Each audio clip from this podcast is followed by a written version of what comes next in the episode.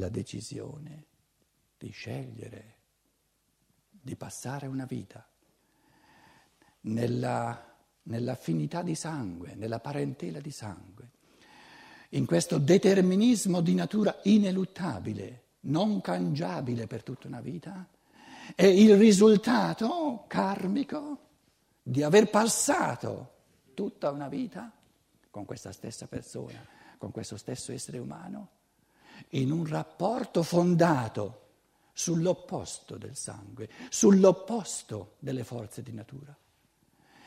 Questa volta voglio viverti come padre, come madre, come fratello, come sorella, come, come parente di sangue nell'ineluttabilità della natura, perché l'ultima volta che siamo vissuti insieme sulla terra, il nostro rapporto era fondato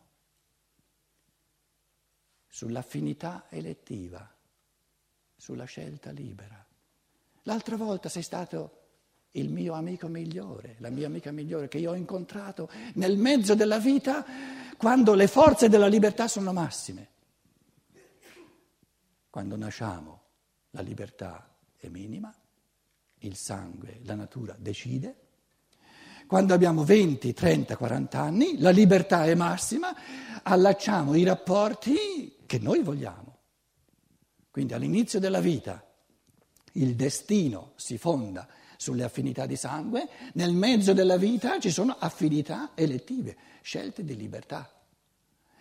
E perché c'è questa alternanza di destino, di karma, per cui eh, io, il, il, il pensiero, questo pensiero fondamentale, enorme, lo sto, lo sto dicendo se volete balbettando, sono cose nuove nella nostra cultura, ma vi faccio presente che poi i risvolti di questo che io sto dicendo eh, sono all'infinito, sono, c'è da meditarci per, per, vite intere, non soltanto una vita, eh, tutta una vita. Stavo dicendo, l'alternanza, un'alternanza fondamentale è che un rapporto fondato sulla libertà Adesso prendiamo i rapporti che noi abbiamo di amicizia.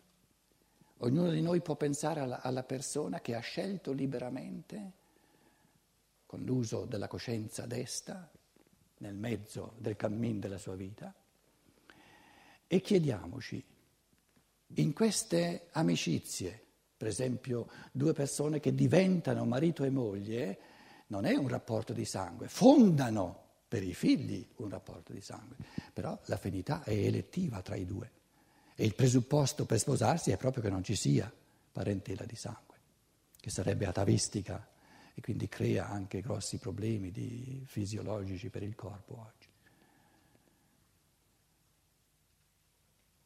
Che cosa opera nelle nostre amicizie, affinità elettive? opera al massimo la libertà. E non avendo la falsa riga, non avendo l'indicazione della natura, la saggezza della natura, è chiaro che nei rapporti che noi stabiliamo in base a libertà c'è un massimo di egoismo. Perché siamo nel mezzo dell'evoluzione, non siamo ancora a livelli dell'amore che ci portano verso il compimento dell'evoluzione.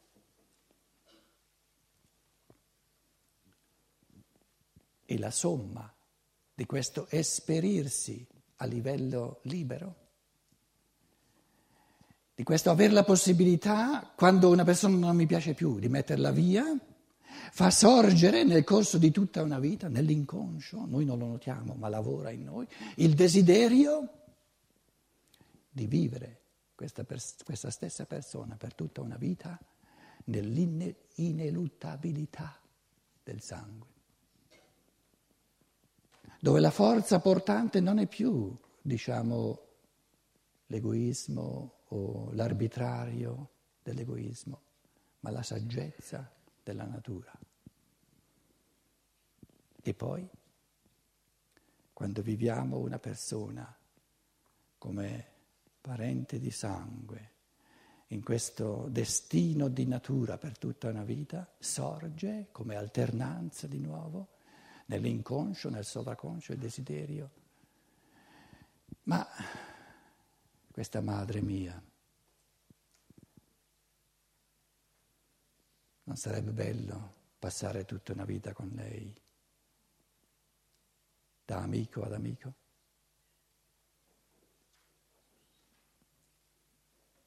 Perché mia madre, in fondo, mi può sempre ricattare, può sempre dirmi, io sono tua madre.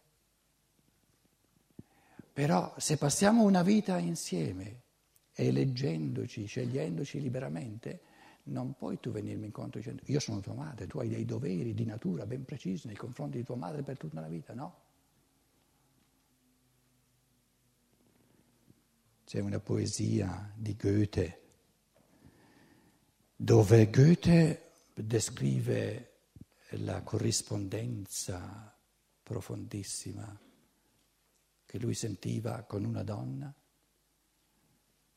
come proprio questa, questa affinità elettiva nei minimi particolari e nel mezzo della poesia esclama Ach, du warst in abgelebten Zeiten meine Schwester oder meine Frau. Ah, tu devi essere stata in tempi antichi mia sorella o mia madre. Goethe. Vivendo questo mistero della libertà, della, di questa profondità, questa corrispondenza assoluta di un'affinità elettiva, Goethe pensa il pensiero, ah, l'origine karmica deve essere stato una parentela di sangue. Tu non puoi corrispondermi in tutto e per tutto, in, questo, in questa vita in cui ci siamo scelti liberamente, se non c'è alle spalle tutta una vita, o forse più vite, dove il sangue ci ha congiunti in un modo oggettivo, con forze di natura che non, non barano e non sgarrano. Lascio a ciascuno di noi immaginare come il quotidiano diventa se sempre più esseri umani acquisiscono il convincimento. Tu sei il mio migliore amico, perché l'ultima volta il sangue ci ha congiunto. Sei oggi il mio migliore amico e la prossima volta sarà di nuovo il sangue a congiungerci. Il caso sparisce, non c'è più. Ogni rapporto diventa sacro, diventa sacro perché o ha un passato della sacralità della natura e un presente dove la libertà è sacra, oppure è sacro adesso della sacralità della natura e si ripromette di venire consacrato la prossima volta in chiave di libertà. Risulta però, resta il fatto che nessuna persona che ci è vicina, nonostante tutti i divorzi, eccetera, può mai uscire dal nostro karma. Ogni separazione è illusoria, ogni divorzio è illusorio. Certo che ci può essere la decisione di due persone che dicono esteriormente, nel modo di vivere esterno, nel rapporto della casa in cui viviamo, è forse adesso meglio per tutti e due per un certo periodo di tempo o per un periodo indefinito di tempo che ci diamo a vicenda un po' di distanza perché non ci sopportiamo più a vicenda, oppure perché ognuno o l'uno dei due viene chiamato a qualcosa, a una missione che comporta distaccarsi fisicamente. Però resti chiaro che questo, questa separazione riguarda unicamente l'aspetto esterno, il corpo fisico. Ma un essere umano che opera, vive e opera e agisce nel mio animo, nella mia anima e nel mio spirito, non potrà mai uscirne.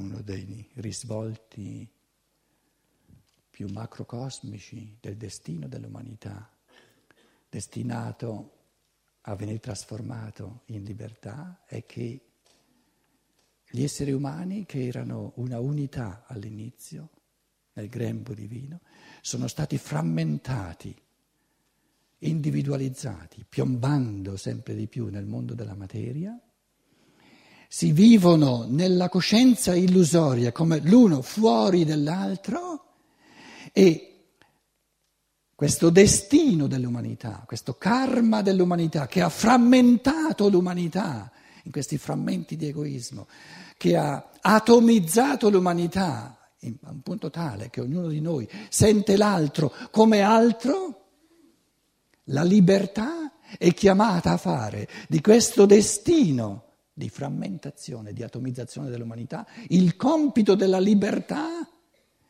di rimembrare tutti gli esseri umani così da vivere in modo tale che io sento l'altro come parte di me e l'altro sente me come parte di sé. L'opus magnum, la grande opera della libertà, è ricostruire a livello dell'anima e dello spirito quella comunione, il cristianesimo lo chiama l'edificare il corpo mistico dell'essere del sole, corpo mistico del Cristo.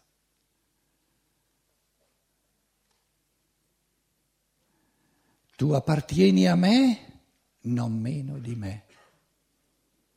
Tu, tu fai parte di me non meno di io stesso.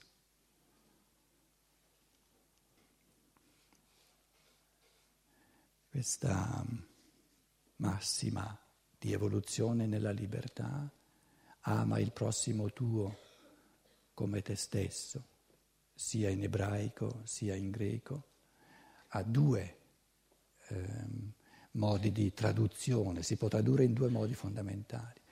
Uno è il modo esoterico, quello più, diciamo, che vale un, per tutti a questo livello della caduta.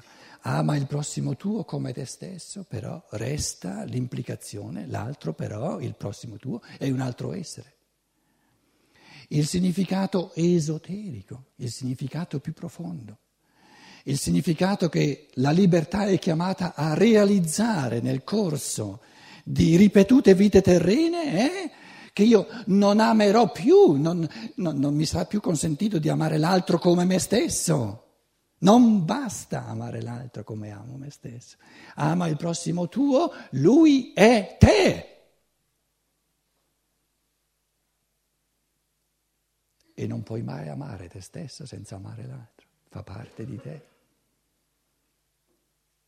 Quindi questo significato esoterico trascende l'alterità, trascende la dimensione del corpo, della materia, dove siamo veramente spezzettati uno accanto all'altro e in chiave di libertà trasforma questo destino di frammentazione dell'umanità caduta nell'elemento della materia, materia principium individuationis, la libertà trasforma questo essere gli uni accanto agli altri, gli uni fuori dagli altri, in un essere gli uni dentro agli altri. Tu appartieni a me non meno di io che io stesso. Io sono nulla senza di te e tu sei nulla senza di me, così come, così come il cuore è nulla senza il cervello e il cervello è nulla senza il cuore. Il senso della libertà umana è di trasformare questo destino umano, questo karma umano di frammentazione dovuta al congiungimento con l'elemento della materia, in una redenzione dell'umano in chiave di libertà rimembrando le fronde sparte dell'universo, che sono questi esseri umani che si vivono addirittura uno in concorrenza con l'altro, in questa temperie di materialismo, l'uno contro l'altro, sempre di più l'uno dentro all'altro. non, sei, non soltanto tu fai parte di me, ma si può arrivare a dire tu sei la parte migliore di me.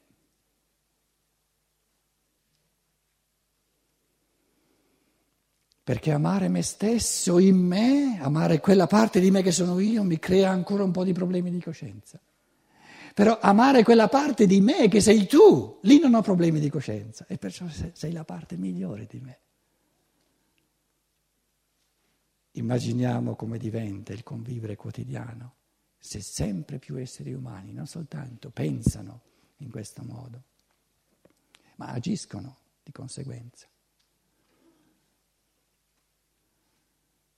E il senso delle vite ripetute in cui ci ricerchiamo sempre di nuovo. E una volta siamo amici sceltisi liberamente, e una volta siamo parenti di sangue, e poi di nuovo amici.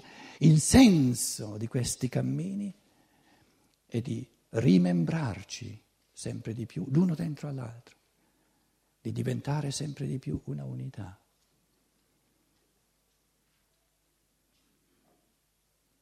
Il meglio di me è in ciò che faccio per te. È il meglio di me perché lo faccio per te.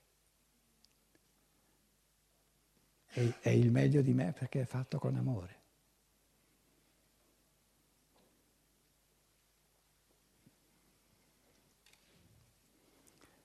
Un'altra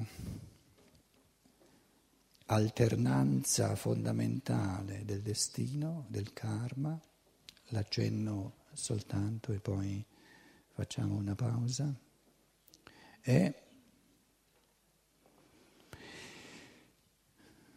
l'alternanza tra le forze del cuore e le forze della mente.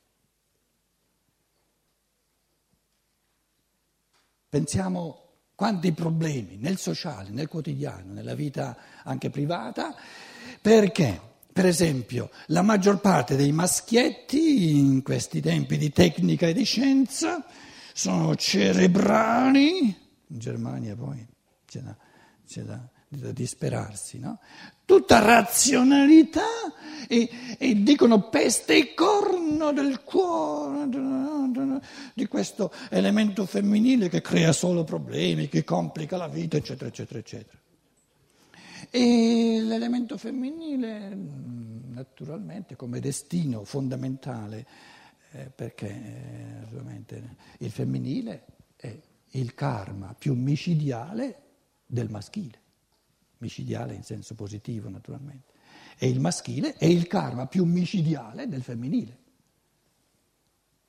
Se, no, se non fossero l'uno per l'altro, per provocarsi a, a crescere a vicenda, che ci sarebbero a fare due, questi due versanti dell'umano. Allora, cosa è meglio? Mettere in primo piano la testa, oggettività, eh, razionalità, Insomma, andiamo, andiamo, andiamo coi piedi di piombo, pensiamoci bene alle cose, oppure, oppure eh, orientarsi secondo l'estro del cuore, il sentimento.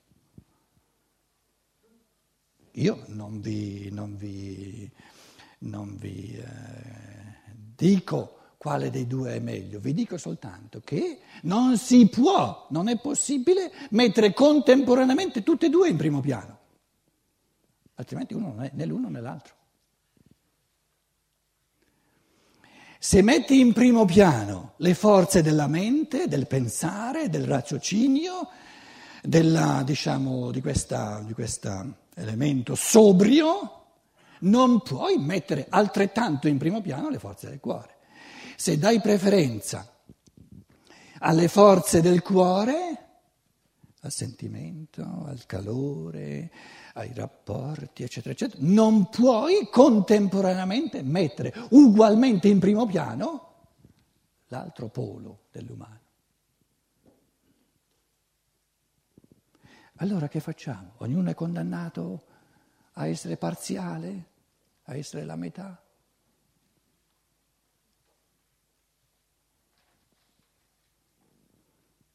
Perché? Questa volta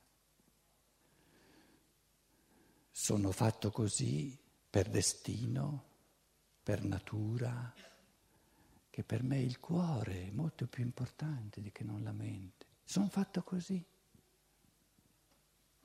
Perché? A caso? No, non può essere a caso. È ovvio, è ovvia la risposta. È perché l'ultima volta ho vissuto tutta una vita dando precedenza all'elemento della testa e in base a una vita dove io, l'elemento conducente è stata la testa, ero uno scienziato, eccetera, no?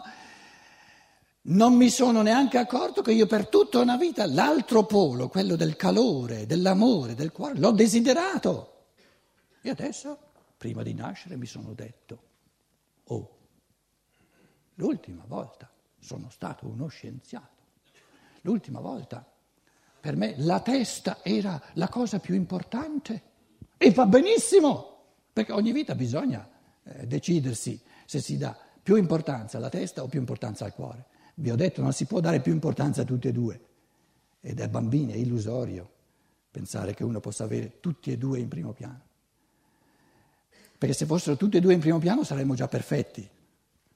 Allora non avremmo più nulla da cercare sulla terra.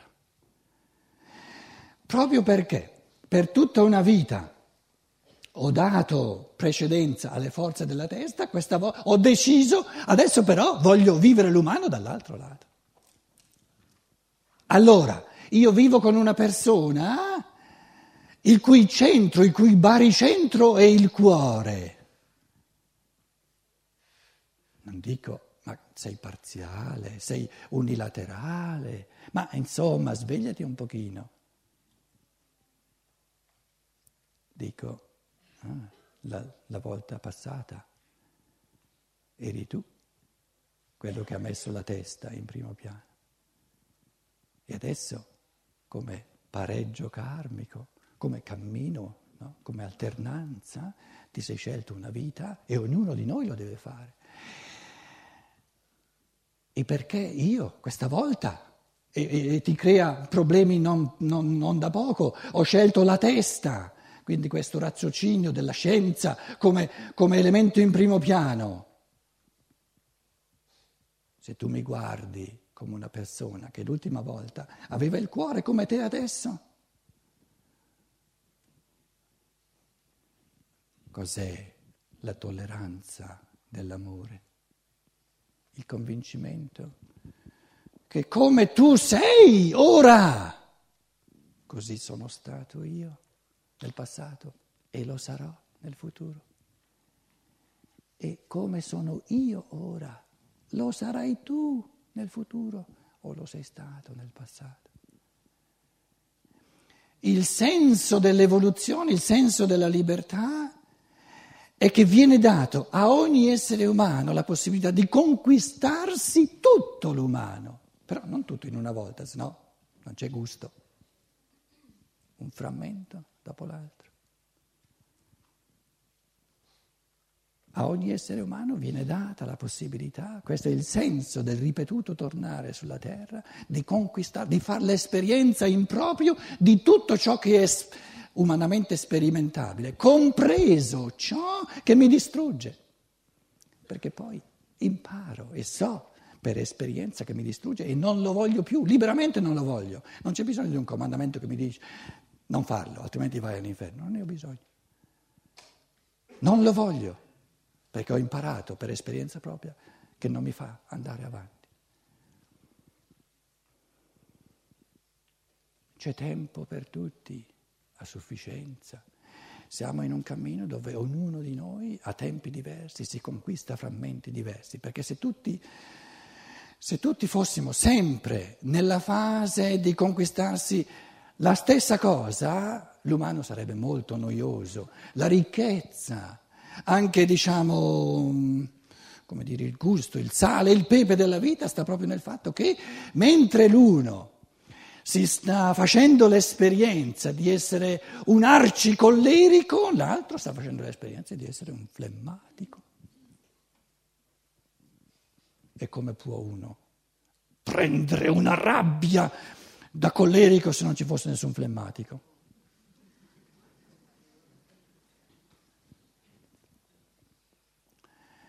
E il, il, coller- il flemmatico dice al collerico, te adesso sei un mezzo terremoto, aspetta la prossima volta, ti toccherà a te di essere flemmatico e io sarò collerico, poi verrò io a dirti, beh, ti ricordi l'ultima volta? Se noi, se noi continuiamo col convincimento che si vive una volta sola, la tolleranza è un barare. La tolleranza non può essere sincera. Siamo disonesti se parliamo di tolleranza. Dobbiamo diventare impazienti, intolleranti di fronte, di fronte all'altro che, che, che, che, sta facendo tutt'altra cosa che quello che sto facendo io. La tolleranza sincera, fondata, le forze della tolleranza possono sorgere soltanto col conquistarsi questa legge reale, non sono teorie, che l'umano è così inesauribile, così infinito che a ogni individuo viene concesso tutto il tempo, tutte le vite necessarie per conquistarselo, frammento per frammento, e la, la, la, il susseguirsi, cioè diciamo, la successione dei frammenti dell'umano, ciò che uno si conquista un frammento dopo l'altro, la successione è diversa in ognuno. Il maschile, il maschio, dice alla femmina, Così ero io la volta scorsa, così sarò la volta successiva. E la donna dice all'uomo, sì, così ero io con questo tipo di cervello che funziona in un modo molto diverso che non il cervello della donna. E proprio questo, perché questo cervello tuo di Massio è così diverso, lo rivoglio, lo rivoglio la prossima volta. Ognuno di noi è il passato e il futuro dell'altro, però a livelli diversi, individuali. Il tema, eh, l'umano è come una sinfonia all'infinito, ci sono temi fondamentali, leggi, forze fondamentali che sono comuni, però le variazioni sul tema sono individuali, costituiscono una ricchezza all'infinito.